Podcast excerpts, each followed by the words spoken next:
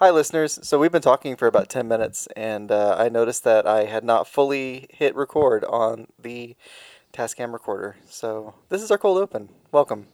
Welcome. We're going to talk about our favorite non superhero comic books when we realize that we all have the same one. So we're just going to gush about Sandman for a few minutes. so, Sheridan, do you want to tell us Again. again what you love about Sandman? Yeah. Uh, so I talked about this a little bit, I think, in our first episode, but Sandman was the first graphic novel or comic book I had read. And I really picked it up because I had just read everything else Neil Gaiman had done up until that point, and I wanted more Neil Gaiman. So I was like, well, I guess now I'm reading comic books. And so I uh, walked into my local comic book shop and felt completely overwhelmed and bought several issues of Sandman or several of the trades. Yeah. Nice. Um, but I loved it, uh, which I wasn't sure that I would, but I really enjoyed it. The one that always stands out to me uh, is Seasons of Mist, which was the fourth one. Uh, and just, I think, some of Neil Gaiman's best writing. Um, it's really compelling. As someone who also has two degrees in religion, um, I enjoy the kind of myth telling that Neil Gaiman does, uh, especially in that trade. And so um, Yeah. I just really loved it. Uh, and I, because I hadn't really read comic books before, I think I wasn't really sure kind of what to expect and wound up being really enamored by the way that the art tells the story in the books as well. Um, they're really beautiful. In fact, I remember when I was reading Seasons of Mist having a dream one night after I had been reading before bed that I was reading it and I like fell into it and then was sort of watching it play out around me, um, almost kind of like TV or live theater, I guess, maybe is more That's awesome. appropriate. Um, but I think that happened because it was such a v- intensely visual medium, uh, but also a medium that requires your own imagination, right? So it's like a combination of uh, maybe watching something on a screen, but then also reading it. And so it kind of taps into like your own imagination of how things are playing out, but then it's also really vivid and visual in front of you as well. Yeah. That that makes me think of I think this was from Understanding Comics, which was like it's kind of like a breakdown of like how to make comics and what they do and how they work. But he talks about how like the magic of comic books happens between the panels, mm-hmm. right? Yeah. Because like you just have these static images, right? And the reader has to like piece together and create their own thing that happens between. It's yeah, it's great. Yeah. So Well, and I think in one of the Sandman trades, maybe more than one, I don't remember. It's been a while since I've read them. Uh, Neil Gaiman kind of did a like provided an example of what it looks like when he's writing Yes. a comic. And Yeah, I remember thinking that a was so fascinating. I yeah, because I had no idea like how that worked, and so getting to see it was really interesting Yeah, interesting. the one the one that I really remember was in, I think it's the third trade paperback, but it's the story where a guy captures a muse, Calliope, and it's the script for that, yeah. and like, yeah, That's So- probably the one I was thinking of. So I've written three comic books. Obviously, they've not been published because I can't find an artist willing to work with me. um, but I've written three comic books, and I use those scripts um, as like the starting point on how to do it. yeah, And every I've sent it to three artists, and they've all just been too busy to basically do it, or they wanted way, way, way, way, way too much money. Um, but all of them have said, I asked specifically, like, do the directions make sense? And they're like, oh yeah, this is like how professional people do it. And I'm like, I modeled sweet. it off the right person. Then it's not my method. I just stole it. Because sure. there are definitely different methods.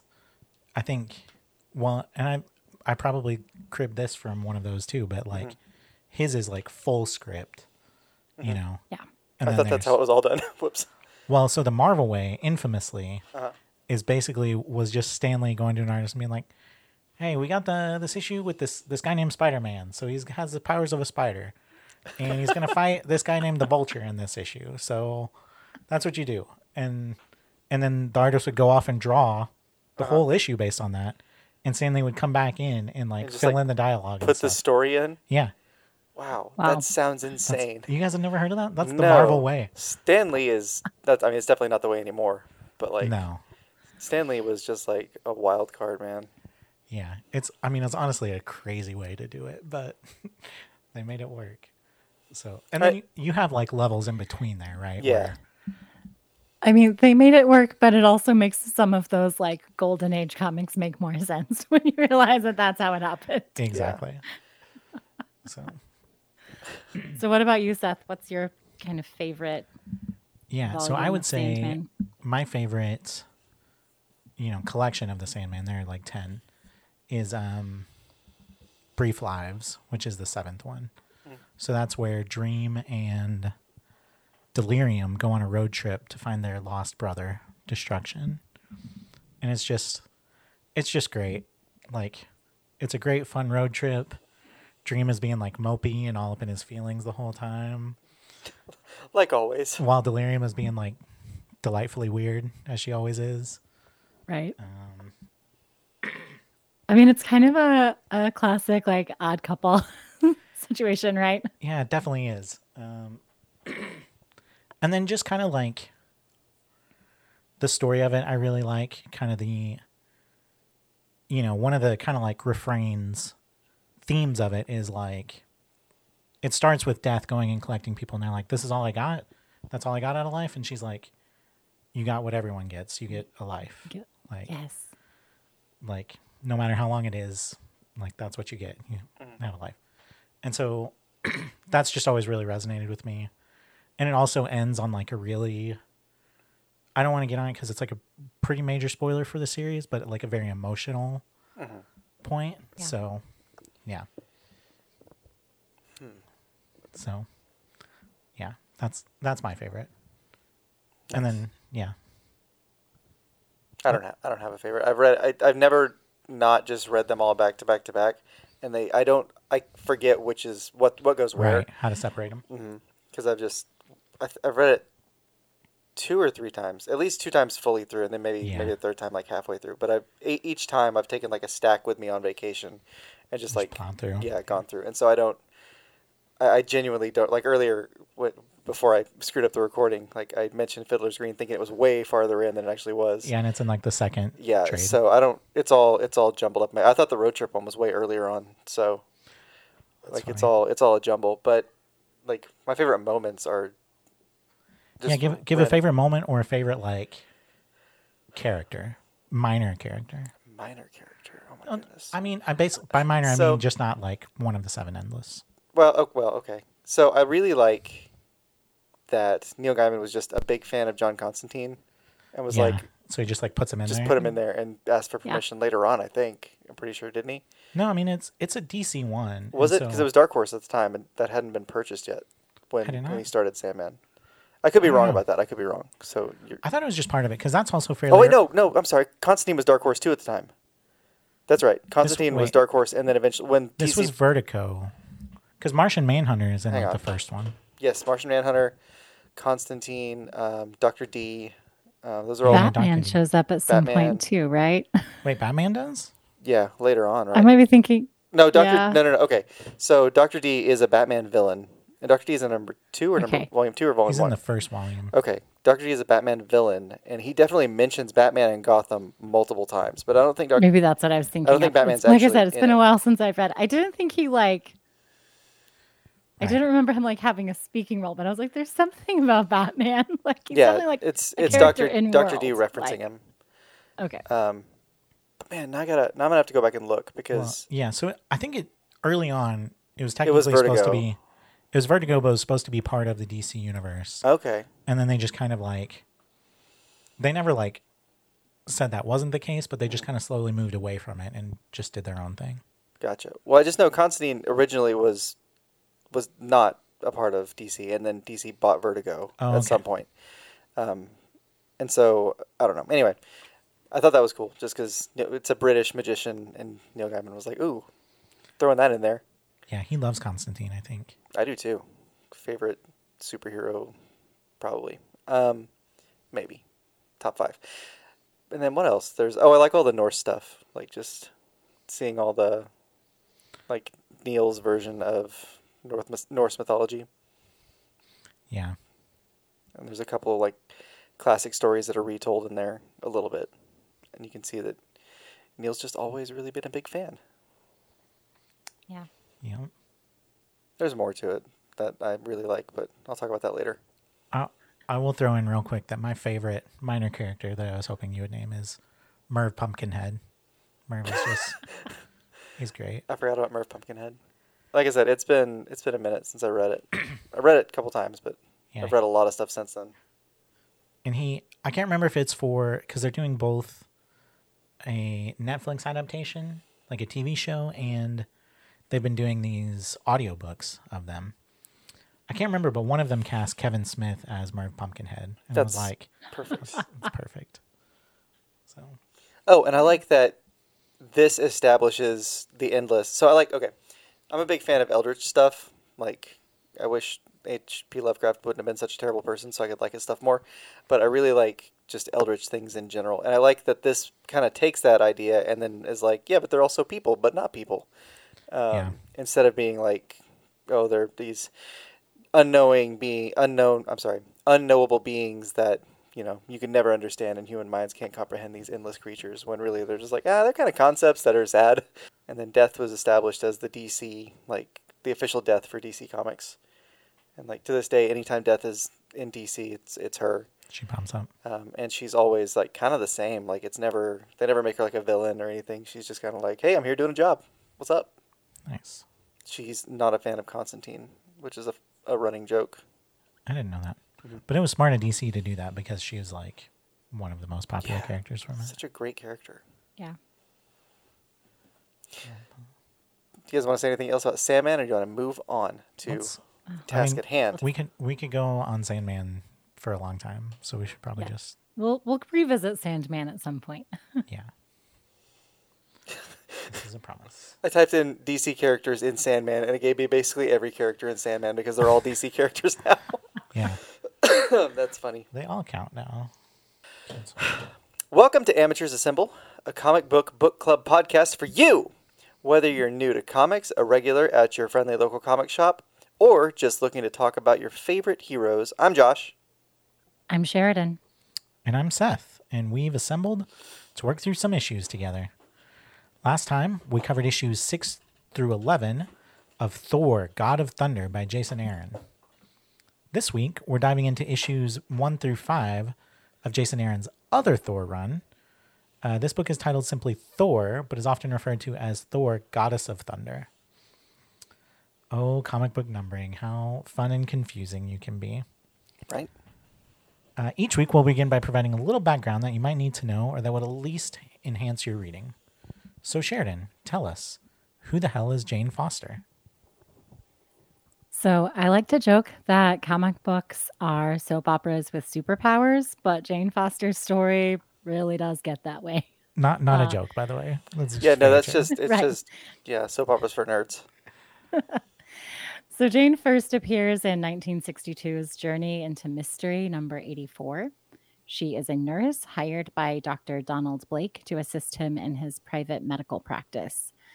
If the name Donald Blake sounds familiar to you, even though you haven't read the comics, that's because it was a little Easter egg in the first Thor movie when it was used as the name for MCU Jane Foster's ex boyfriend. In the comics, however, Jane Foster's relationship with Donald Blake is pretty reminiscent of the relationship between Lois Lane and Clark Kent because Donald Blake is actually Thor. Uh, Odin had decided, as he frequently seems to decide, that Thor needed to learn a lesson about humility. So he took his hammer and sent him to Earth as Donald Blake, a disabled young medical student at Harvard. Thor had no memory of who he was for well over a decade, during which time he graduated medical school, opened a private practice, and became a renowned surgeon. Which makes Odin's plan seem a little strange to me Mhm. because Harvard educated renowned surgeons are well known for their humility, right? Way to teach him a lesson, Odin. Got him.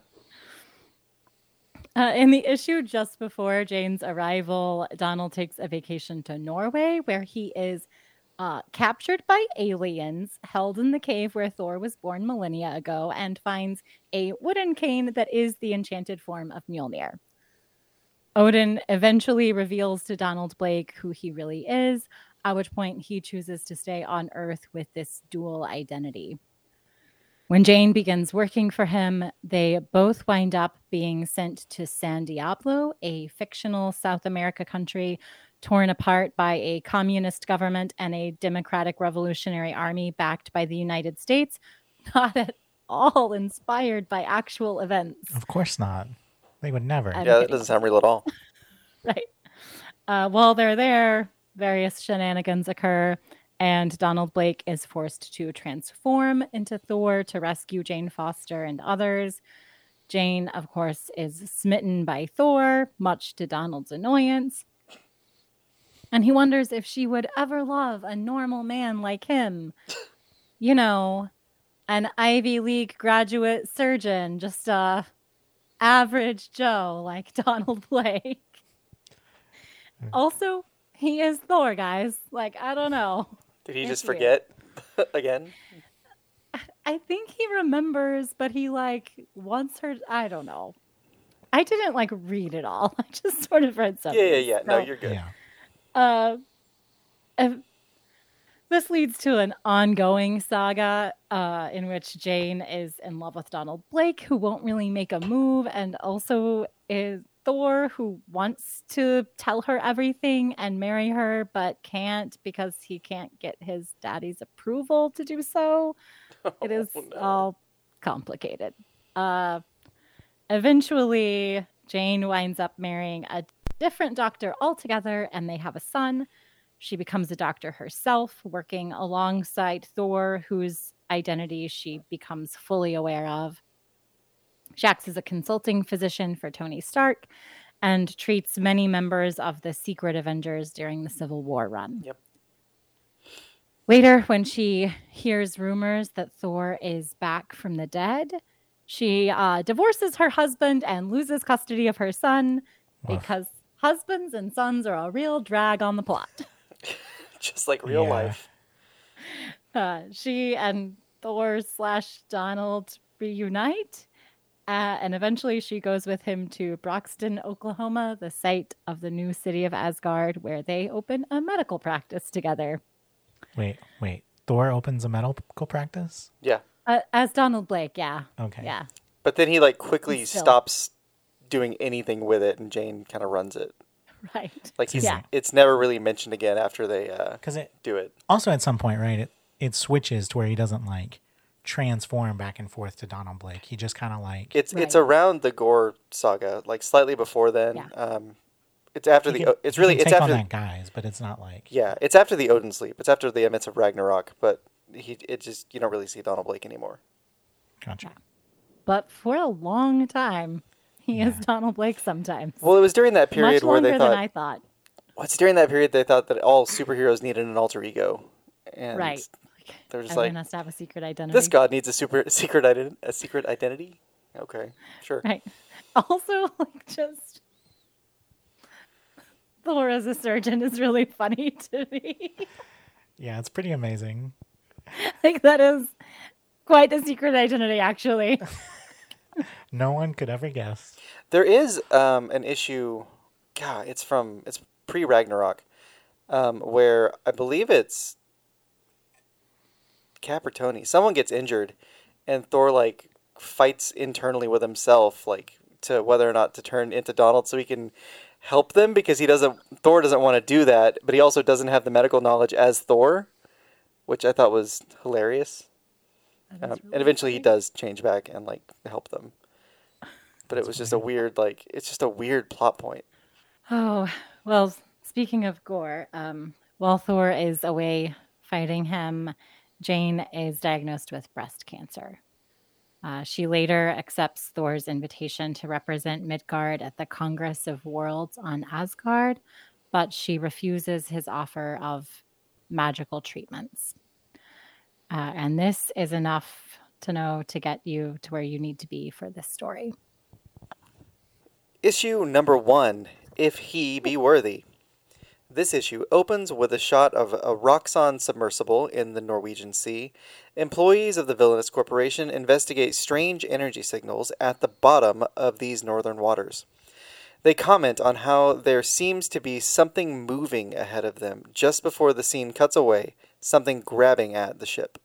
From the command center, other Roxxon researchers hear the screams over the communications channel and release their attack sharks to protect the base. I love comic books. The scientists note that something large is coming out of the cavern below the research station. An enormous blue hand is shown grabbing a cliff face, followed by an image of an enormous blue foot stomping on one of the attack sharks. Also, through this whole battle, like the physics are just like water doesn't exist. Just so don't don't Hey, worry they're about frost that. giants. Yeah. Spoiler. Oh no! They're frost giants. Oh man, I'm just gonna stop reading now. Seth ruined it. In the last shot, we see the attackers' faces revealed. Frost giants from Jotunheim have come up from the base of the sea to attack. We cut to the moon.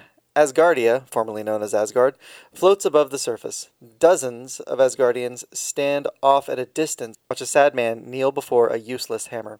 Odin, the Allfather, speaks with Freya. He is annoyed that they have let his son mourn the loss of Mjolnir for several weeks without forcing him to move on. The old god king berates his son for being unworthy and moping around, but his admonishments fall on deaf ears. Please, Mjolnir, please move. Thor whispers. Before making another attempt at lifting the hammer, his screams and struggling yield no results.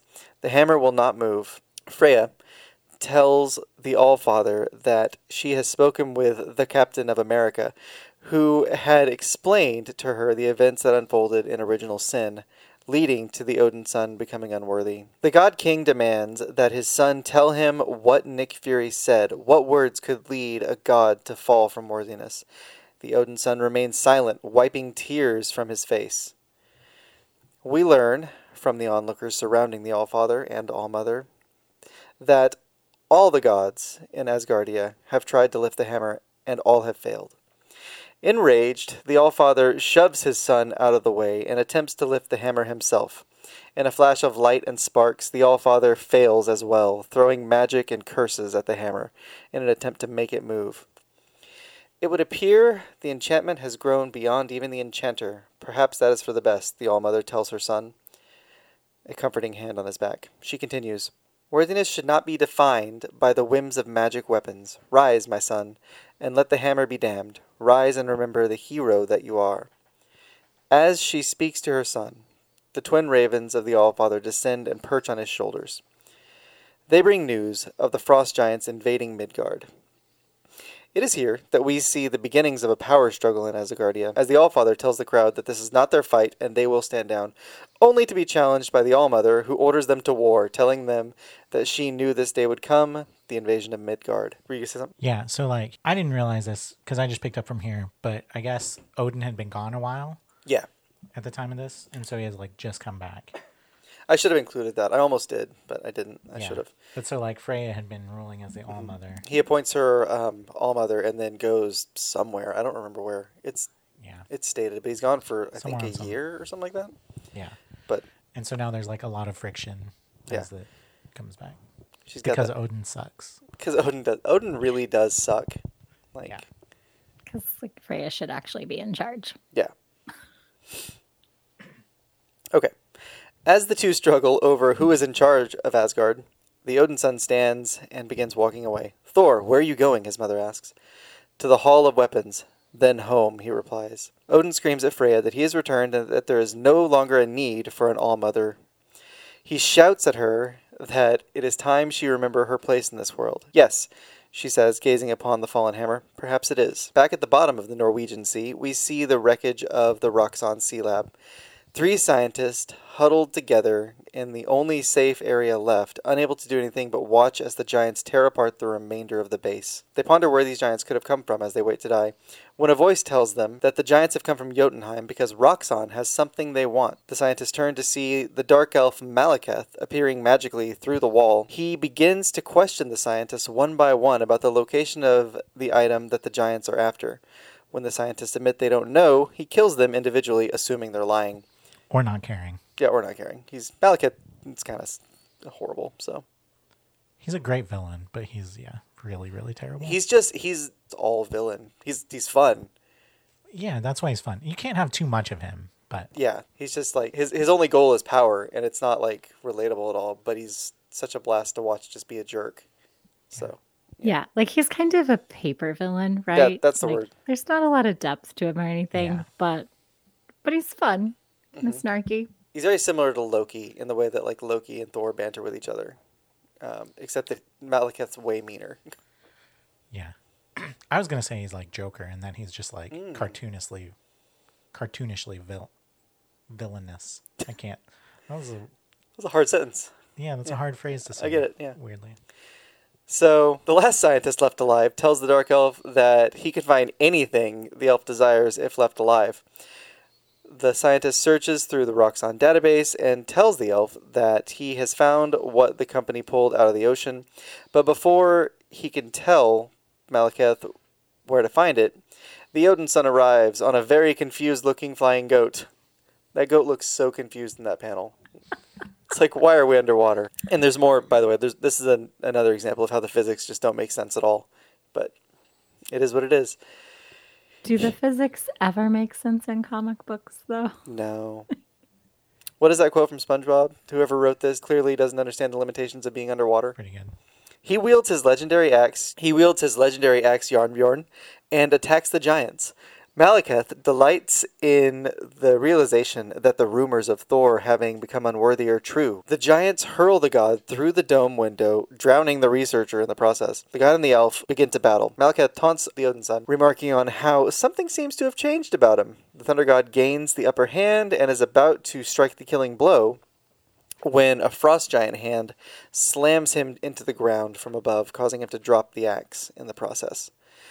With time to recover, Malekith grabs the axe and exclaims, Look on the bright side, Thor. Without that big, heavy Mjolnir to lug around all the time, you've no need of so many cumbersome arms. with a swing, he takes the Thunder God's arm off his body with his own axe. And I just really enjoyed that whole exchange. Yeah, it's pretty great. Yeah. The Odin's. He also, I don't mention it specifically, but like for the whole next issue, he's basically just like walking around with Thor's arm around his neck. like a scarf. yeah, Yeah. Yeah. it's great. It's it's so good. The Thunder God's body falls into the depths, and Malekith gloats to the Frost Giants. We have seen the last of Thor. Jumping back to the moon, we see Mjolnir still resting where it fell. A voice in the darkness speaks. There must always be a Thor. A cloaked figure bends down and places a single hand on the hammer's hilt. Sparks fly, and the words, Whosoever holds this hammer, if she be worthy, the letter S now appearing before the H of he, shall possess the power of Thor. yeah, Yeah, it's good. It's really good. I love it. The final page is a stunning reveal of our new Thor, Mjolnir lifted high above her head, cape billowing with lightning dancing around her. It's great. I really, I want a poster of that. I, I genuinely do. It's such a good spread. Richard Dauterman's art is so good in this. It's gorgeous and like Yeah. so fluid. Like there's always movement. yeah. It's lovely. It's also kind of a, a good change of pace from the previous Thor run, which was also beautiful, but very like, um, it was more hyper realistic and more hard lines, and this is very soft and flowy, and just, I don't know, it's just pretty. A friend of mine pointed out that it has kind of a like art deco Mm, yeah, vibe to it, which I think bit. is really interesting. Yeah, I can see that for sure. it feels um just for one more thing about the art, it feels a lot um cleaner. So like, the last series we did, everything was very sketchy, like everything was very like penciled in, you know. Um, all the color ha- was done by hand with I think color pencils is how he did it. Um, and this is all very like inked and very um, like bright and flashy and smooth. So I don't know. I just I love the difference. Yeah, difference. smooth is a good word for it. I like both. goes. Both styles are great, but this is just it's very comic-y Yeah, in the best way. in the best way. So we open issue two right where we left off in issue one, with our new goddess of thunder on the moon, hefting Mjolnir as lightning crackles around her. We get a little interplay here between her thoughts and her speech. I don't know why she's speaking aloud or who she's talking to, but you know, it shows this shows off here that her thoughts are in kind of like a standard English, while her spoken words are in the formal style of Asgard, how you would normally think of Thor talking. She thinks about flying, remembers how she's seen Thor do it, and takes off Earth with a grin on her face after she's spun around and flung, held on. Uh, she's unsure how to steer, but the hammer takes her exactly where she needs to be at the mouth of an opening to kind of a cave thing the frost giants have built. It's like a tower. Anyways, it's in the middle of the frozen ocean, and there's an entrance at the bottom into a tower that just goes up. As she enters, our goddess of thunder finds a whole army of Asgardians frozen, as well as the Avengers is frozen. That's that's really quite a panel. You got Cap with his shield frozen, Spider Man, a bunch of other Earth's mightiest heroes, and they're just like taken out like nothing. Yeah. She really starts to second guess her worthiness here to take on such a fight. Uh, but it's too late to think because she's encountered her first two frost giants. They decide to split her in half so that they can both have a bite. but she lifts Mjolnir in time and it stops the blade. And then there are two huge, I guess they're ice dogs. I don't know what these are technically called here. They're like giant ice dog creature things. But they show up and want to taste as well. Uh, but the goddess Thor puts Mjolnir to work and zips a crazy line all through them. And then they crumble. As four more giants approach, she calls down thunder on all of them and announces herself as goddess of thunder. Uh, much to her own surprise, actually. She like says it out loud and then she's like, "Wait, is that me? I guess that's me." It's great.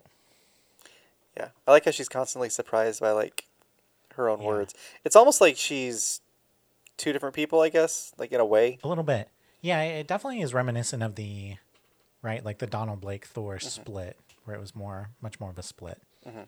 This is more of like a merged like two consciousness sharing a body but like working in symmetry. Exactly, working together. It is interesting. So we get a really fun, interesting, like tall panel that goes the length of the page. It's not like a splash, so it's not the whole page, but like the left quarter of the panel that shows this giant tower that the frost giants have built. And what's at top of it?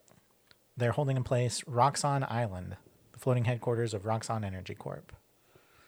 Which I think comes back harkens back to we had them in Captain America, right? Yeah, I mean they've They were in- one of the ones, Yeah. but they've been Yeah. around forever.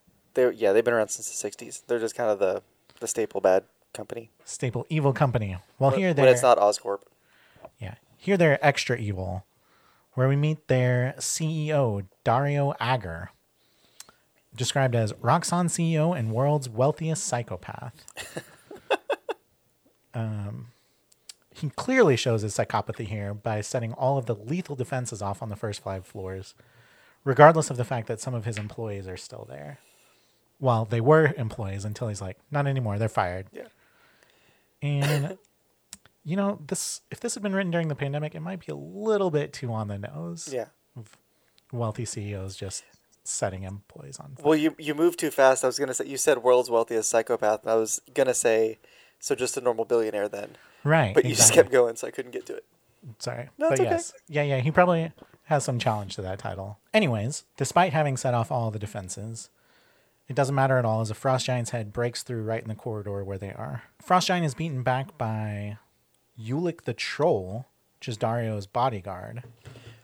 Ulik is also in the run that we didn't cover um, when they battle Malekith. I think. No, same troll. I thought it was Ud. Was it? I could be wrong. I'm sorry. I literally just read that this week. My bad. I thought it was the same troll. It might be the same. They're it wearing- honestly looks the same. They're same. wearing the same outfit. Yeah, they look the same. Maybe it's just all trolls look the same. Oh wow, I'm racist. Wow. Only against trolls. Uh, Species? I'm gonna look it up. Oh, I'm just like having flashbacks to our D and D game.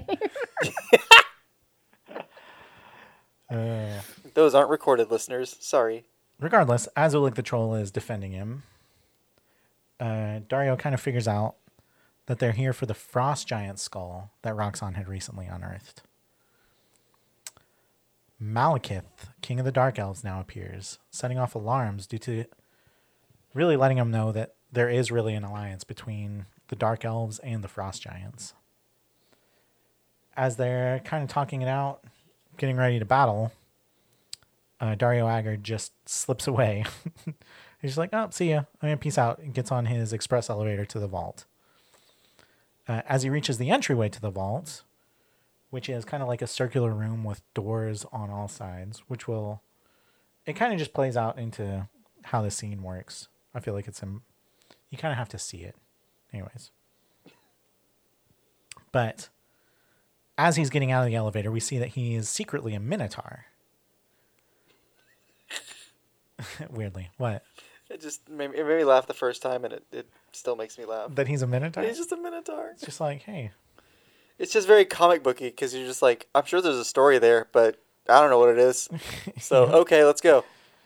Well, and this comes up in my issue, and I didn't really bring it up, but like part of it is like maybe he isn't like it's not like he was born a minotaur, right? Like Yeah. yeah, he's sort of a collector, right? Like he's been collecting all these items of power, and like the minotaur's power is kind of also something he has collected for himself. Is the So- vibe I got? Yeah, definitely, definitely. Yeah so it might have been. I've read a lot of Thor this week, so I don't remember if it's in the issue we're covering or not. But it does give his backstory, like so that might be in one that we didn't read. I think that's in Oh, that's in the Malekith Yeah. run, right? Maybe. No, No, well, no, I the one after that. The one after that I think that. it's in this. It's in Who Holds the Hammer, which is like the last Is it? three issues of this. Okay. But anyways, his backstory is that like he grew up rich. His family was at like some kind of private retreat island. Were attacked by pirates? Question mark. Of course. Some kind of like terrorists who attacked and killed his whole family. He escaped and like crawled to a cave and just like prayed to a minotaur for right. all Like you like you do. like you do, you know. Yeah. And so then he got the powers of a minotaur. That's right. It's been a really long time since I've read that trade. Okay. But- Very weird. Also, I looked it up. You were right. Ud is the troll in, in his adventuring party, and Ulik is. I'm just. They look exactly the same. they do though. look literally I mean, like- the same. same outfit, same axe, same beard. Yeah. I guess just I don't know. Mm, sorry. That's all good. Um, so, where were we? Okay. Secret Minotaur, Dario Agger, Roxxon CEO, an occasional Minotaur. Which is, that's what it says in the book. That's, it's great. So he gets to the entryway of his vault. There are at least four frost giants there, just hanging out. And right at the same time, the goddess of thunder arrives in the vault. Uh, the frost giants mock her. you know, say she's a pale imitation of Thor. Until she sends Mjolnir pinging through the room, hitting each of them multiple times as it careens around. Tell me, how much did it hurt you whenever Thor would punch you? More or less than this? She asked the giant as she pummels it. That's So good. that's so good. Also, the art here is like, it's really fun and kinetic. The way that, like Mjolnir like pings around the room and Yeah. doing that. Great pinball machine. Yeah, it's great. Uh, during this fight, Dario sneaks off into Vault 17, noting that the walls have a vibranium core and adamantium planing. Good old comics. Also, Comics. given our deep dive on Cap Shield, I just had to wonder like how much that door cost. All the money. So much money. So much. So Dario has to shut the door quickly to avoid a frost giant's grasp, but Mjolnir had just slipped through the opening before the doors closed. Our goddess of thunder is now left in the entry to the vault, facing Malekith and at least a half dozen frost giants without the hammer that gave her her powers. We open up the next issue with a flashback to just a few days prior to everything that has just unfolded on the only holiday that is celebrated in Jotunheim, where they mark the coming of the Mother Storm. Skrymir, the guardian of Utgard, is bemoaning the loss of their great king Laufey and the dying ways of the frost giants. Even the mother storm isn't as cold and fierce as it once was, and he worries that the strength of his people is melting away. Malekith reassures him that by bringing Loki into the world, Laufey had the last laugh, but Skrymir tells him only a fool would trust Loki. Then he questions whether he was a fool to trust Malekith, who has made many promises to the frost giants but has yet to keep them. The dark elf tells him that he has good news. Laufey's long sought after skull has been found by Roxxon Corp. There's a funny little moment where Malekith describes Roxxon as a guild of miners and tradesmen, uh, like dwarves. Skrymir asks. Yes, but worse humans. the frost giant says that going to war with Midgard means going to war with Thor, which they are far from ready for. But then Malekith gives him the real news, which is that Thor no longer has his hammer, The Odin's son has lost his thunder, and so the invasion of Midgard begins. In the present, at the floating headquarters of Roxxon, Thor is facing down frost giants with her hammer, trapped on the other side of the vault doors when Malekith strolls in. Thor warns them all to return to their realms so that their children need not grow up fatherless. You certainly do sound like a Thor, Malekith says. Though you appear to have misplaced your hammer, there seems to be quite a lot of that going around. He brags that he killed the previous Thor, who he doesn't know is still alive.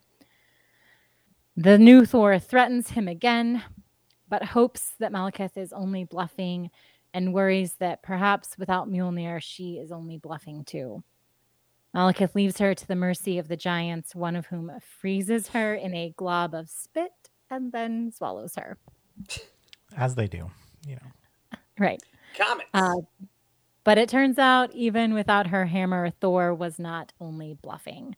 She crashes her way through the frost giant's skull and then, wielding his jawbone as a weapon, she tells the remaining frost giants that their children will be better off without them anyway. Yeah. Come and die now, sons of Jotunheim, she calls as she lays into them. So good. On the other side of the sealed vault door, Malekith enters in a swirl of glowing magic and demands that Dario Agger turn over Laufey's skull before he shows him what else his magic can do. The words are no sooner out of his mouth than he gets a whiff of Agger and smells the magic on the CEO. Agger transforms into his Minotaur self with a roar, and the fight is on. Outside, the frost giants ponder who this Thor might be a Valkyrie sent from hell, a Norn witch. Thor, meanwhile, can feel herself losing power as she remains apart from the hammer. She asks herself what Odinson would do in a situation like this. Bellow and bluster and rage until they cut off his arms, she thinks, which is more accurate than she knows. Yeah and then kick the hell out of them. She mocks the giants again, then smashes a hole through to the sky below. The giants drop through it, but one manages to cling to the side and pull himself back up while her back is turned. Thor desperately tries to pry the vault doors apart with her bare hands as she begins to shift out of her Thor form. With a loud cry, she opens the door enough for Mjolnir to escape, plowing through the head of the last frost giant before sailing back into her hand. Hammer in hand, she crashes through the vault door and smashes Laufey's skull to pieces. Malekith tells her that she has just doomed her realm to war. Suddenly, a new voice calls out. Aye, she's a war before her, but not against the likes of you, elf. On the next page, we see who has spoken. Odin's son stands in the doorway, the hand of his metal arm clenched in a fist, and his enormous axe held in the other. Unhand my hammer, woman, he says, or know the wrath of Thor. Issue number four Thor versus Thor. We open with a shot of Asgardia, a panel informing us that this scene takes place hours ago. The Odin son wakes up and shouts at the onlookers, Where the hell is my arm? spelled H E L. His left arm ending in a bandage at the mid bicep. The Allfather tells his son that his arm is likely in the belly of a whale and that it was his goat that rescued him by dragging him back from the bottom of the sea and returning him to Asgardia to be healed. So the confused goat uh, was a good thing to bring. It, was, it worked out. Yeah. The goat has a name. I'm trying to remember the name. It's like something Nasher. Teeth Gnasher. Might be. I, I, I don't know. That was a guess. No idea. Anyway, look it up and we can put it in there. It's awesome. I love I love that he rides around on a flying goat. It's so good. Wasting no time, the God of Thunder demands his axe be brought back to him and that he will return to the fight. In a semi problematic moment of generosity, his father tells him that he will not have him fumbling around like a, quote, common cripple. Which is ironic considering Odin is the one who transformed him into Donald Blake, who was disabled. also just shows how terrible Odin is. Yeah, Odin's a bad dad. Don't be like Odin, kids. Yeah. So, but he does give good presents, I guess. So, Screwbeard, who we've seen before in the uh, the adventure run from the previous Mhm. series that we didn't cover here, uh, walks in, and we find out that the the dwarves have created him an arm at the order of Odin, forged of black uru, which is the same material that uh, Mjolnir is made out of, and the same furnaces that forged Mjolnir and it took a thousand dwarves to pound it into shape. Uh, the Odin son is given an arm that Screwbeard claims will still be ap- still be after the stars have turned to dust. So that's pretty cool. Yeah. It's got I mean it's not magic, but it's a it's a pretty badass arm, right? It's pretty dope arm. And it kind of is magic because, like, once he connects it up, like, he can use it like an It's arm. true. It's just like hmm. Whose arm is better though, him or Bucky? This is a difficult question because Bucky's is vibranium, right? Yes. Hmm. What wins in a fight, Uru or Vibranium? I don't know. I don't either. I don't know. So, fun fact about the arm is that that arm remains um, through um, the new Avengers run, um, the Avengers World run, up until Secret Wars when everything is rebooted. Um, so he he never gets his arm back. Like that's a consistent thing from then on, Interesting. um, which is pretty cool. I think personally. Yeah. Okay, so uh, new arm in hand or on body, however you would say that. The Allfather informs the God of Thunder that his hammer has gone missing, and so has his mother. We cut back to the present at Roxxon Island. The Odin son confronts our new Thor and demands his hammer returned to him and an explanation of where his mother has gone. Malekith and Minotaur form Dario ask to leave, basically. They're kind of like, hey, this is Thunder God business. We'll peace out. Uh, and the Odin son starts to lay into them when he is stopped by New Thor. Um, I will stop calling her New Thor in just a moment. She places the hammer between them, and we see the tiniest little tap expression word um, as the hammer bumps into Odin's son's chest. You dare! She she not only I taps him, the, she's like, like- just calm yourself down. Oh, yeah, she's telling him to Little calm down, too. words. And he's like, mother, mother, puss. Like, I don't want to curse, but you know what I'm gonna say. He's like so pissed. He's so. It's like when he says "you dare" to, it's just literally only his eyes. yeah. So he exclaims, rage in his eyes. The next panel shows us uh, Thor flying through a wall and into a hall filled with frost giants. Odin's son, hot in pursuit. He tells her he's going to have the hammer back, her arm attached to it if need be, and he swings his axe down, just barely missing uh, her arm. they've I'd just like to point out that this does not seem like the way to become worthy of the hammer again. Yeah. to attack the person that was deemed worthy. Right. he's not in a good mental state. No. Uh, mentally unhealthy Thor. Like I don't know what his enneagram wing is, but it's not great. Whatever it is, so.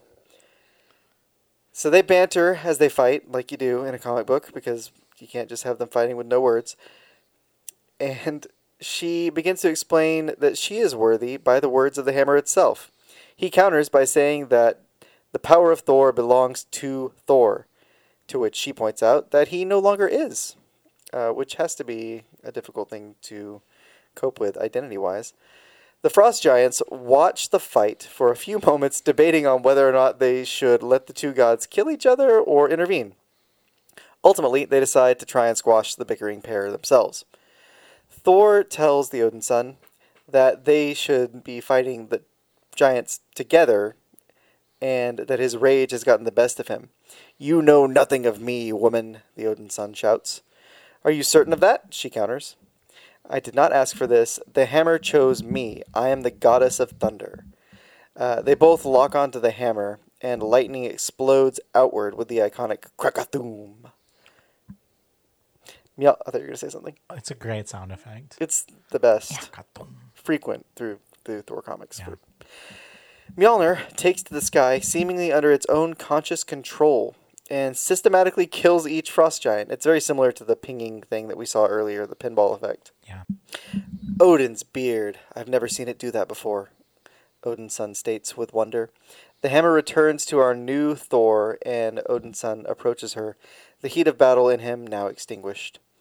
He tells her that she has brought new life to the hammer, and that it had indeed chosen her. He then asks if she is his mother, to which she responds by taking his head into her hands and kissing him passionately. Sure hope it's not his mother though. Yeah. Well, the next line. Still think I'm your mother? She asks. I certainly hope not, he replies. More frost giants enter, and together they fight and triumph.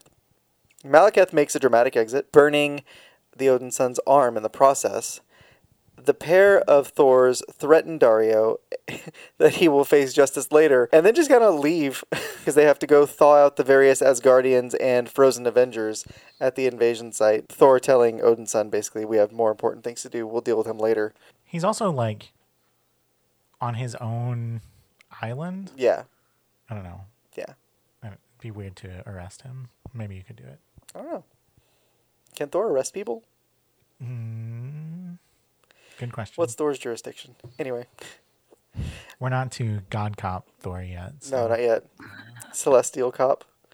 The Odin son informs the assembly of gods and heroes that she was chosen by the hammer, and she is now Thor. She takes to the skies smiling as she embraces her new official title of Thor.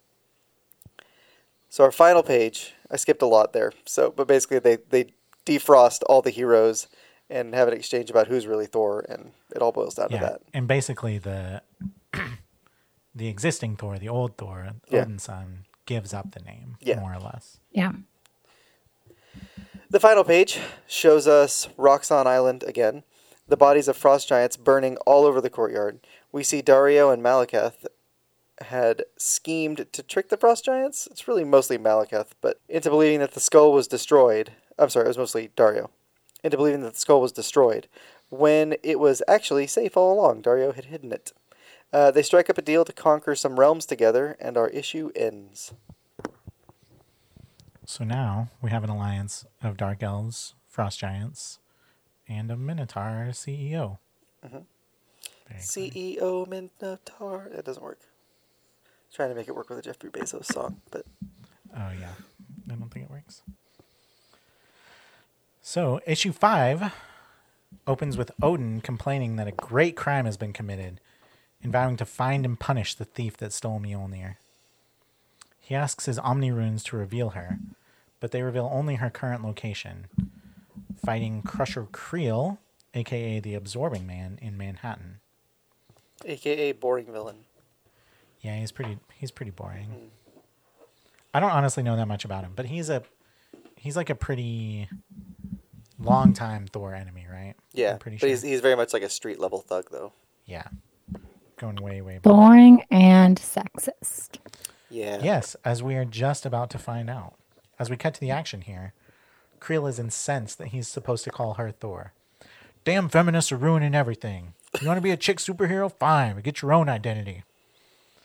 Uh, these complaints are all too familiar in your nerd culture. Uh, so it's nice. It's a nice meta touch here to see it acknowledged, you know, out of the mouth of a villain. Yeah. So It's fun too because they wrote this before all the like like this was written before all the nerds started raging against the new Thor. Or maybe maybe it was after the announcement, but I feel like it was yeah, I mean, it's they had to have expected it. Like this is Yeah, post they knew. GamerGate at least. I'm pretty sure. Yeah. So 2014. they knew it was coming. they they knew it was coming. Um, so as they fight, it auto corrected Creel to Creep, which is pretty good. Creep. So Creel slash Creep finally agrees to treat her like Thor, planning to throw the magic back at her once he absorbs uh, from Mjolnir. That's like part of his powers; he can absorb stuff. But as is quickly becoming a hallmark of our goddess of thunder, the hammer zips all around him in a crazy pattern, uh, and he can't quite catch hold of it. As Creel is distracted by the hammer, Thor knocks him flat and breaks his jaw with a good old left hook. It's, it's so good. That's a good panel too. Um, At this point, Creel is joined by his wife Titania. She's also shocked by female Thor. Not she Thor or Lady Deathstrike? She asks. Thor is Thor. Thor responds. so good. Like I absolutely love that Jason Aaron was like, no, like this is not Lady Thor. Like Yeah. this is mm-hmm. Thor. This is Thor. Just happens to be a woman. Thor is Thor. Titania then winds up her wrecking ball and knocks out her own husband.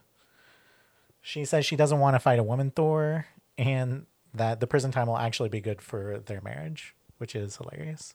She's like, he gets a wandering eye if we're out too long. It's like, all right, okay, Titania. We cut back to the watching Odin, desperate to see Thor unmasked. Uh, Freya and the Odin son, formerly known as Thor, come in, asking Odin to leave the new Thor alone. Odin is incensed by the willfulness, his words, surrounding him.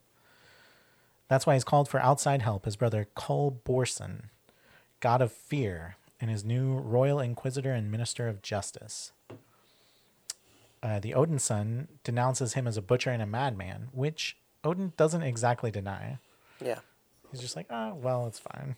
Cul's first task is to jail Odin's viziers that have failed to unmask the new Thor.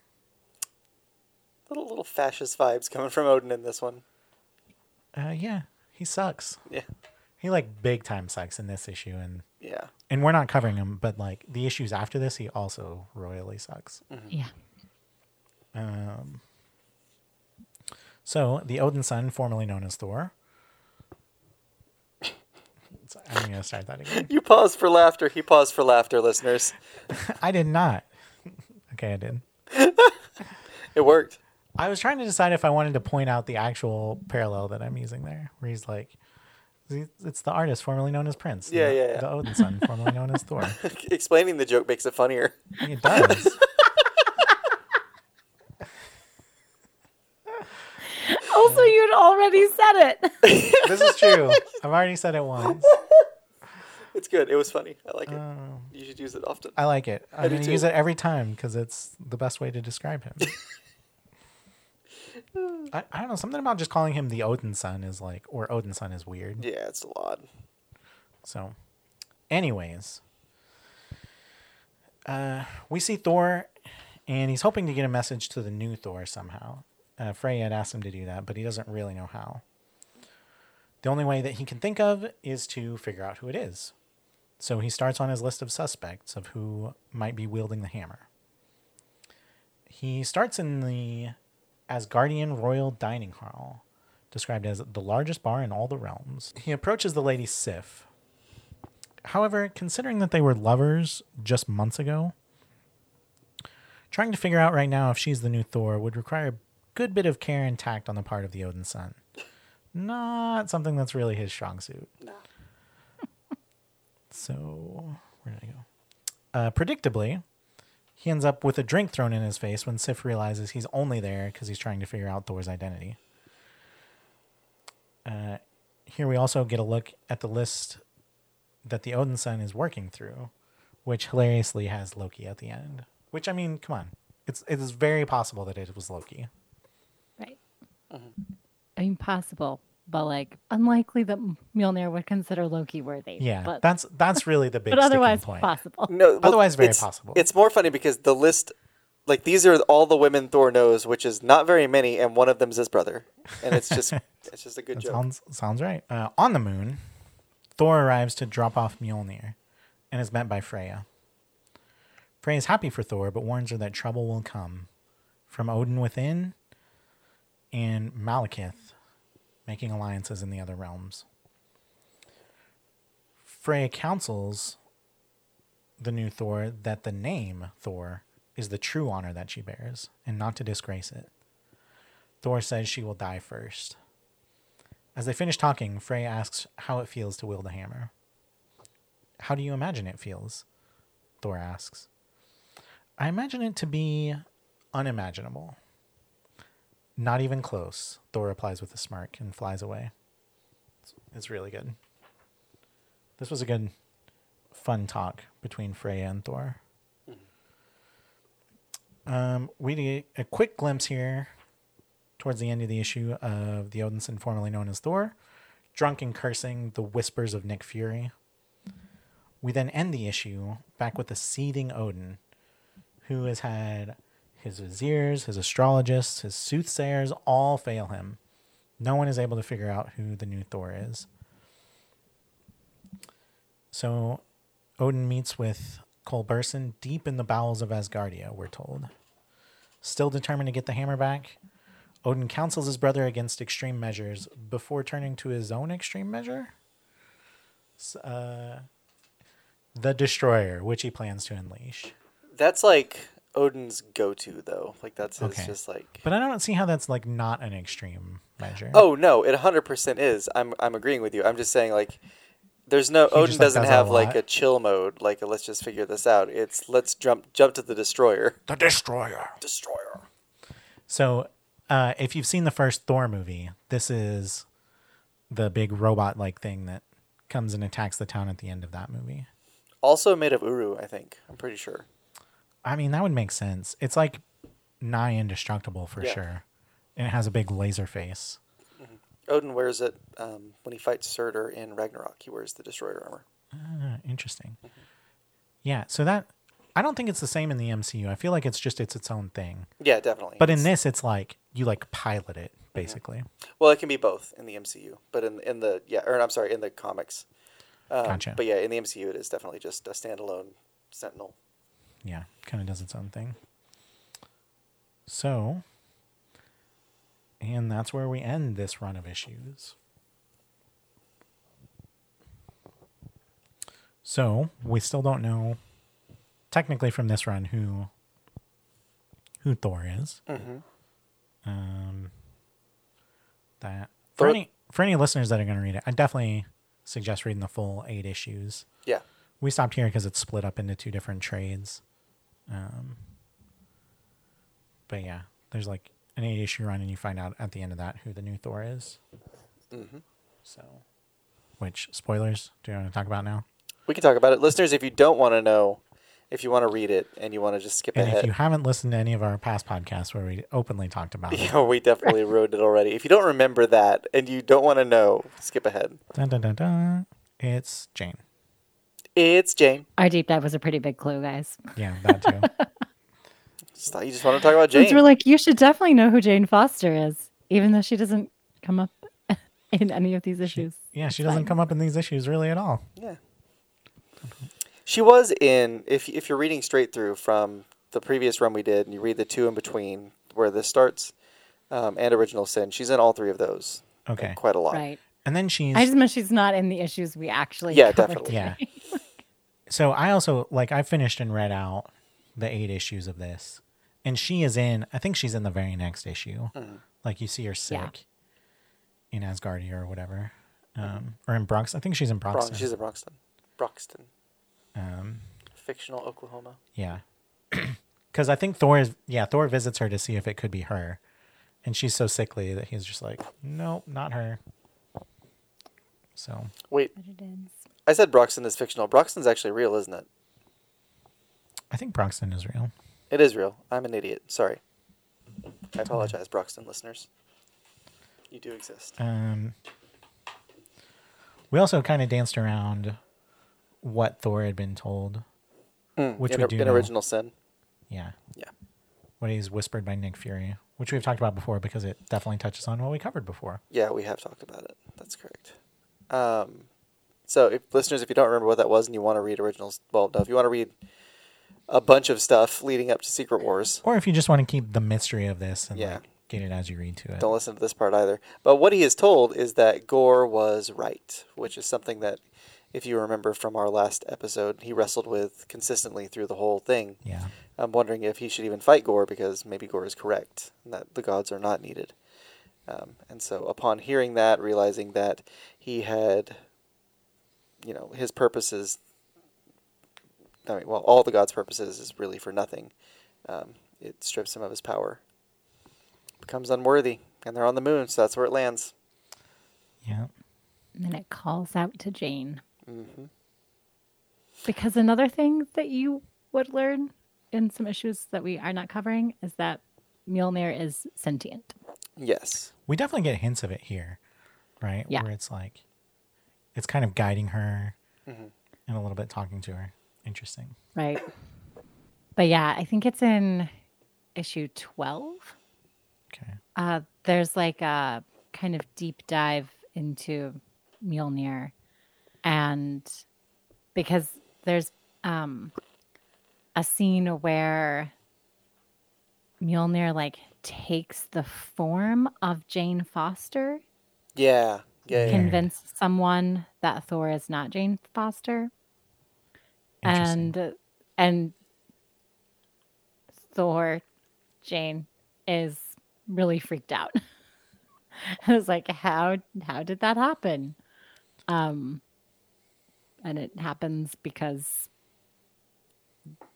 the hammer is sentient and can take other forms as it wishes. Apparently, Interesting. Yeah, it's one of those things where it's like they can kind of say, "Oh yeah, well it's always been sentient. Like look at how it's how powerful it's been or whatever." But they can also kind of do a hand wavy comic thing that's like, "Well, you know, the magic sort of just like grew or whatever." Yeah. yeah. So it's like the uh, Mjolnir contains the god Tempest, the mother of thunder. That's how it gets put. That's, That's the awesome. explanation. Sounds like a DragonForce album. It does. Yeah. So, any other like big thoughts, takeaways from this? Uh, I enjoyed this. Yeah. I liked it a great deal. I think that they should have gone with um, this version of Thor for longer, and I guess they really did. They went. She was Thor through up until Secret Wars, and so that was what 2014 until 2020, no 2018, something like that. 2019. It's like four or five years. Yeah, so it was a good, good long time, but it doesn't feel like it was long enough. I feel like it could have gone on, because it's not like Odin's son Thor wasn't getting any like.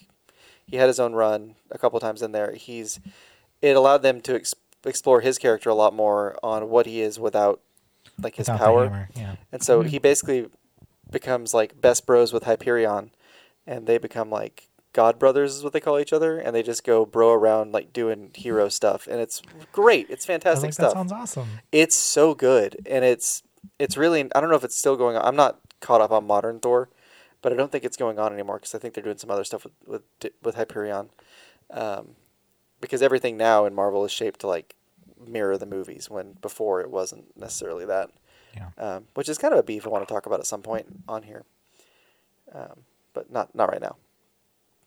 Anyway, I feel like they could have let her. They could have let Jane ride for a lot longer, and just explore the human side of Thor.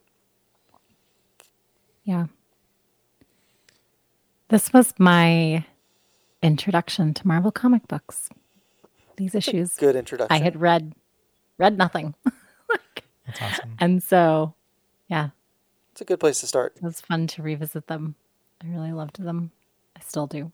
But um I mean, I talked about it during the recap, but I just I do really appreciate that like they don't try to make her like Lady Thor, right? It's like no, she Yeah. is Thor. Like that's that's who she is.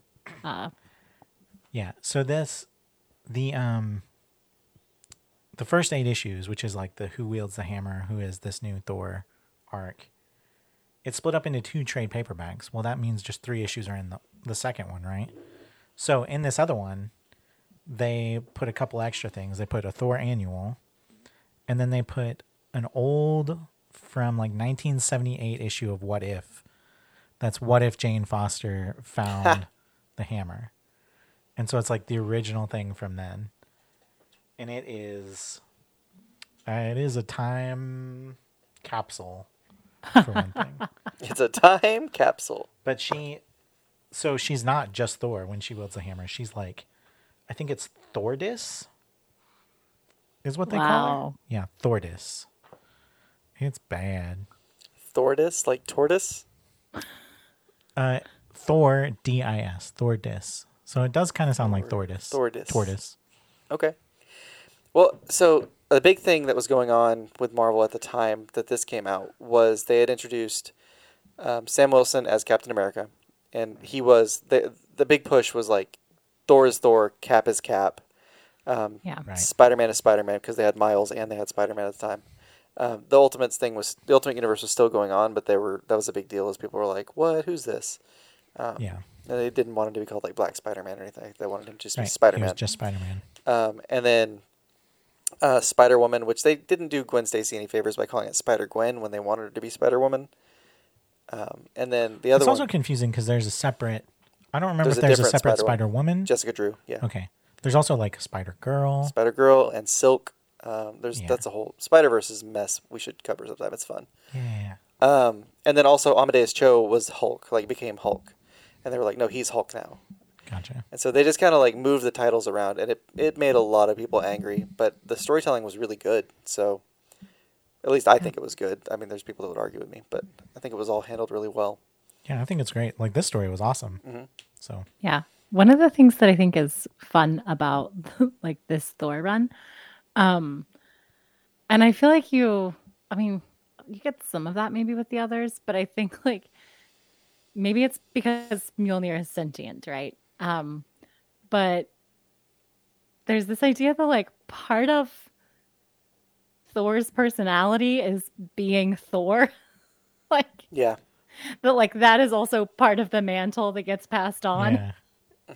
is that like a snarky mocking of the enemies because Jane takes that on too. And there's like, a there's a does that. bravado, like a bravado Yes. that comes with the hammer, and maybe that's the hammer. Maybe that's part of the hammer itself as the influence. Is like you're just like full of yourself. yeah, Yep. I You're just like, how much did it to hurt when. Thor punched you? Was it more or less than this? Yeah. like actually your children will be better off without you. I'm gonna kill you. It's great. Yeah, I was. Well, one of the things that um oh sorry, go ahead. no, no, no. Go ahead. I mean, I'm kind of moving on to a slightly That's fine. different topic. Go ahead. So was I. Um, one of the things that we didn't get to in these issues, and that I will wind up skipping a lot of, that I think winds up being a really moving part of this story, is that uh, taking on the mantle of Thor is actually killing Jane. Oh, we're uh, skipping over that. Well, we said we would do, No, no, no. I mean, like I didn't. I didn't realize it wasn't. and then I thought it came up later. I didn't realize it came up in the next. it's like it comes up in um, fairly quickly. Okay. Sorry. Yeah, because it's on her reveal splash page, which is like issue 8 Mm-hmm. It says like she loves being Thor even though it's killing her. Oh, it doesn't that's right. explain that, That's right. but I would forgot. assume it like picks up like right from there. Yep, that's right. Yeah, so the mighty Thor picks up with that, but we're gonna kind of skip to the end of that run we had decided. So, Mm-hmm. Yeah, yeah. um, For sure. But so she has cancer. She's undergoing chemotherapy and it's working, except that whenever she picks up the hammer, it like purges all of that from her body because it's poison. Right. Um, and so whenever she reverts back to being Jane Foster, it's like she hasn't done chemo. Mm-hmm. And there's this really, really gorgeous panel. I don't remember now what issue it's in. Uh, I mean, it made me cry, honestly, the first time I saw it, where she's mid transformation. And so, like, she's Jane Foster. You see Jane Foster um, looking sunken and weak, and, Yeah. you know, her, she's wearing a headscarf because she's gone bald. And then you see Thor sort of around her uh, with this like flowing blonde hair and all of her strength. And I mean, it's just incredible artwork. Um, Yeah. Like that one panel tells such a story all on its own. Uh, just incredible. I love it. It's very good. It does get resolved, obviously, but um, but it's a pretty important part of her journey for a while that she's willing to do it, even at great personal cost. Yeah. And that's part of like why she's worthy. Right. So big part of it. Yeah. Well, There's also a scene where she takes one of her fellow chemotherapy patients who is dying, uh, like for a ride with Mjolnir. and it shows them like traveling and like going over water. And then it shows her like standing at her grave later. It's pretty gutting. Side note: We're not covering this like we talked about, but like in He Who Holds the Hammer, I'm sorry, in Who Holds the Hammer, uh, the variant cover, it's one of my favorite um, like covers of variants that for this whole set, and it also has like kind of a little joke in the middle of it where like you have all these women. It's all the powerful women of the Thor series, um, like you have literally everybody: Sif, um, Yeah. Freya. Um, Hela, all of them, and then Jane's there, but then also right in the middle is Loki, Nice. pointing at himself, looking confused. So that is because we're not covering it. We'll get into it. Mhm. That is a part with the destroyer. Like all the women, the Odin son, and all the the women from Asgard come and help Thor with it, and it's it's pretty great and epic. And they finally shame Odin enough that he uh, stands down for the time being. Oh, the other part that I was going to talk to you guys about because I didn't get to bring it up earlier because I didn't want to break your flow, but the mercenaries that killed um, Dario's parents, like the fact that he's keeping all their heads alive, Oh yeah, um, that's is so just messed up. dark. It's so dark. Yeah, So, listeners, he, he just Definitely. kind of what'd you say? Oh, definitely playing into that like psychopath, Yeah, right? yeah, we won't get into it, listeners, and because we're not going to cover it, but like Dario has these mercenary heads just alive on pedestals in his like art room. It looks like. yeah. Some kind of like display room. Mhm. He just like has kept them alive. And Malekith's like, mm, this looks expensive. and he's just like, it is. Yeah, Mal- Malekith actually makes me laugh a lot. Yeah, I wasn't trying to say he's a bad villain. I was just trying to say like he's a very like two dimensional He, villain. I mean, he definitely is that. One hundred percent. He's not complex at all. But he's funny. Yeah, He is funny. definitely wish they'd gone that route in the MCU as opposed to like generic evil villain Yeah. Yeah. Of the Dark Elves. Christopher Eccleston has range too. They could have. He, I mean, he definitely could have done it if he'd played that like the Ninth Doctor. Mm-hmm. Come on, Just evil Doctor Who. That'd be fun. been real fun. Also, uh, we talked about this through text, but Thor looks like uh, Sheridan's brother Nathan in this whole run. Just Yeah. looks like he modeled for it. Yeah, there's one panel in particular Oh where it God. is like it It's like- it's just like Nathan. him. Yeah. He's like he's also like making a face my brother makes. Yes. yes. Part of it, like you're like that looks just like Nathan because that is also an expression Nathan Mm-hmm. makes, I have seen him make that face. right? Yeah, Eh, he does look a lot like my brother. This run. Uh, That's great. Do you guys have any other thoughts or anything you want to add before we uh, sign off? I don't think so.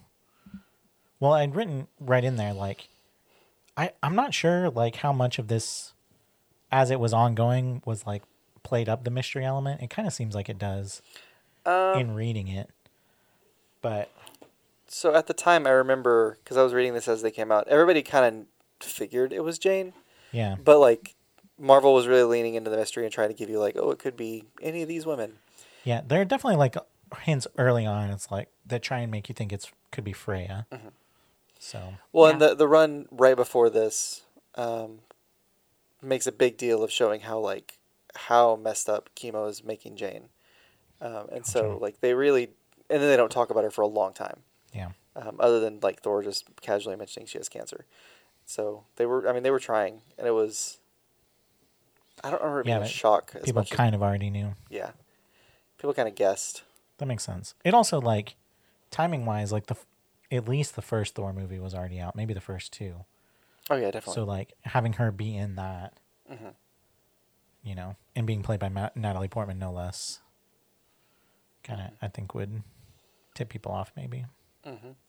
oh, speaking of Thor movies, uh, have you guys seen how jacked she looks?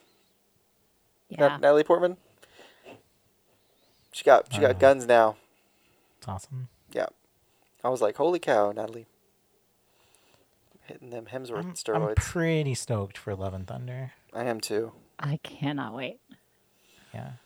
I got really mad today because YouTube uh, recommended it said uh, first official teaser trailer for Love and Thunder, and I was like, yes. Yeah, and it wasn't. No, it was one of those ones where like fans like crop a bunch of videos of other things together to make it Dang look it. like one, and it a couple of the movies I hadn't seen before, and so I was like, is this, huh? And then like I, I saw some scenes from Dark World, and I got really angry. So, Love and Thunder looks fun though. It looks like it's gonna be really good.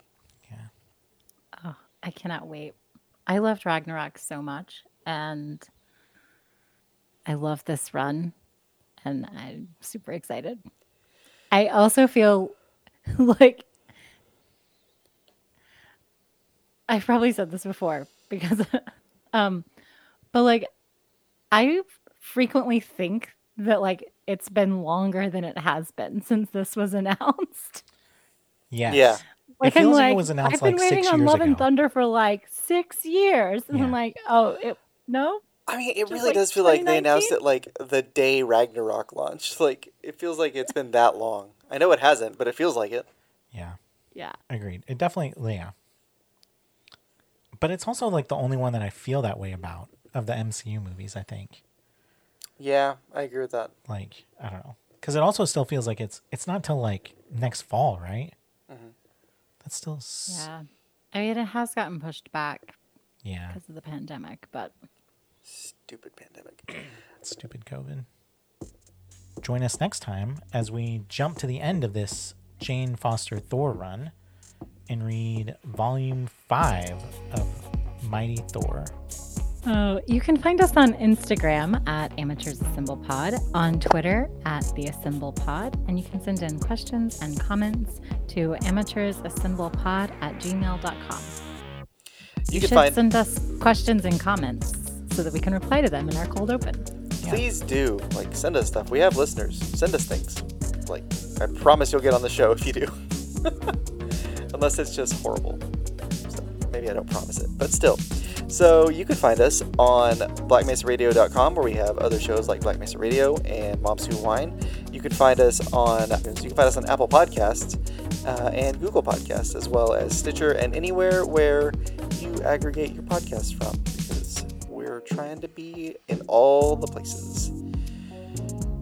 Anything else? I think that's it. All right. Amateurs disperse. Bye.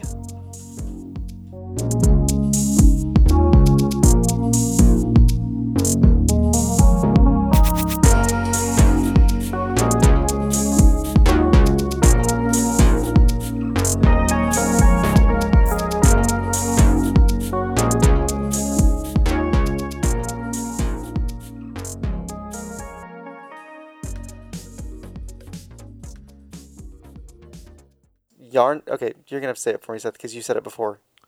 Yarnborn. Maybe it is Yarn. Yarn. Yarn. Yarn. Yarn. Yarn. Yarn. I think I said Jam Jorn. Jam Jorn. I don't think it's Jam Jorn. I don't think it's Jam Jorn either. It's not an M. His legendary axe, Yarn Bjorn. Yum yum. Yarn. His legendary axe. His, his Meow meow. legendary axe. Meow meow. okay, okay.